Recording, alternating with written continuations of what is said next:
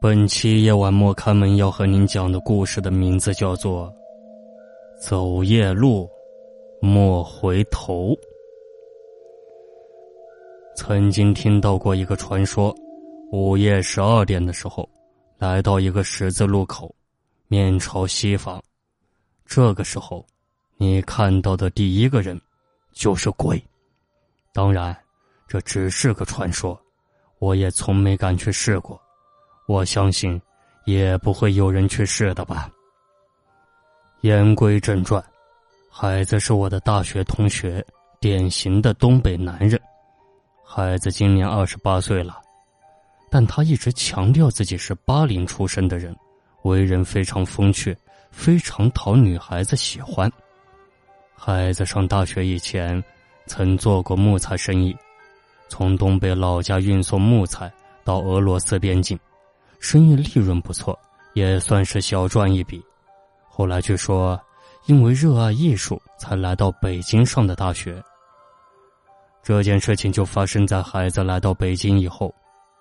零四年，我们大学毕业，各自在北京租了房子。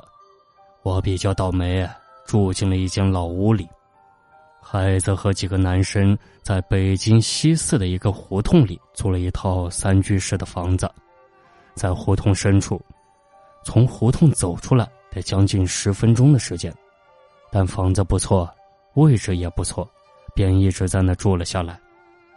零四年冬天的一天，孩子和几个朋友在鬼街吃完火锅，便打车回家。胡同很小，车进不去，孩子便在胡同口下了车。车在胡同口，已经是夜里一点多了。那天孩子喝的不少，已经是半醉半醒。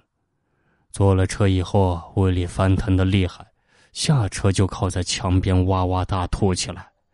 吐完后，孩子歪歪斜斜的便朝家里走去。刚走了不到十米，孩子就听到身后传来一阵女人的脚步声。在深夜的胡同里，高跟鞋的声音清晰异常。孩子想呀。居然还有女人和自己一样大半夜的才回家，孩子一边走，一边轻轻哼着歌，那个脚步声就一直在他身后，一直到楼下。孩子心里奇怪呀，这女人也住在这吗？于是他便停住，准备回头看看。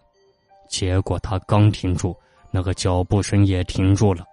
等他回头看的时候，身后空无一人。孩子当时晕晕乎乎的，也没多想，便转身上了楼。结果他刚迈步，身后的脚步声又响了起来。这下子，孩子真觉得不对劲了。但他当时的第一个想法是：难道是遇到抢劫的了？但转念一想，也不对呀。身后脚步声是个女人，而且如果要抢劫的话，从胡同一直走到这，差不多有十分钟的时间。足够抢了。短短四楼，孩子故意走得很慢，但脚步声却一直在他身后，直到孩子进了家门，脚步声才消失。第二天，孩子和同学说起这事，大家都说他喝多了，迷糊了。确实，昨天晚上孩子自己也是晕晕乎乎的，于是也没放在心上。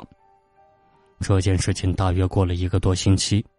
孩子在外面拍完戏，又和剧组的几个哥们在外头喝了点酒，夜里三点了，才晕晕乎乎的往家走。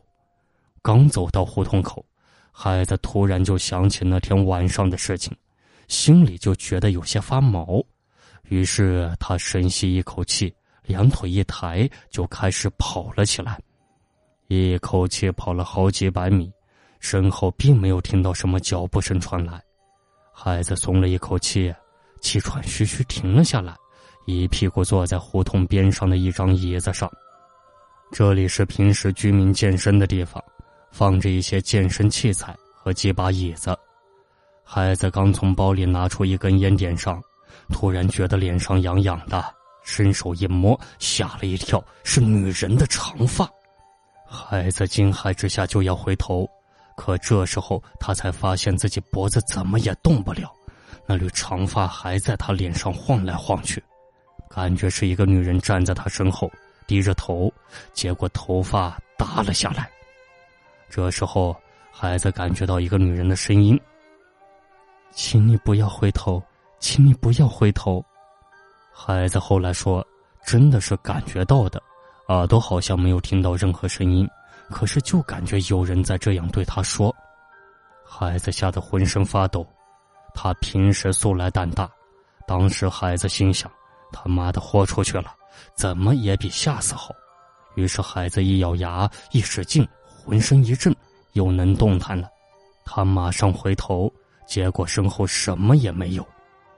孩子一口气跑回家，心里想着刚才的事情，半天没回过神来。那缕长发拂在脸上的感觉那么真实，难道刚才自己又是喝多的幻觉吗？事情大约过了一个月了。有一天，孩子带外地的朋友去潭柘寺游玩。一个老和尚看了孩子半天，对他说：“小伙子，最近是不是遇到什么奇怪的事情了？”孩子想起那两次的事情，把事情的经过告诉了老和尚。老和尚听完后笑着说：“已经没什么事了，以后别再那么晚回家了。如果实在要走夜路，听我一个忠告。”走夜路的时候，不要回头看身后。好了，本期的夜晚莫开门就给您播讲完毕了，我们下期节目再见。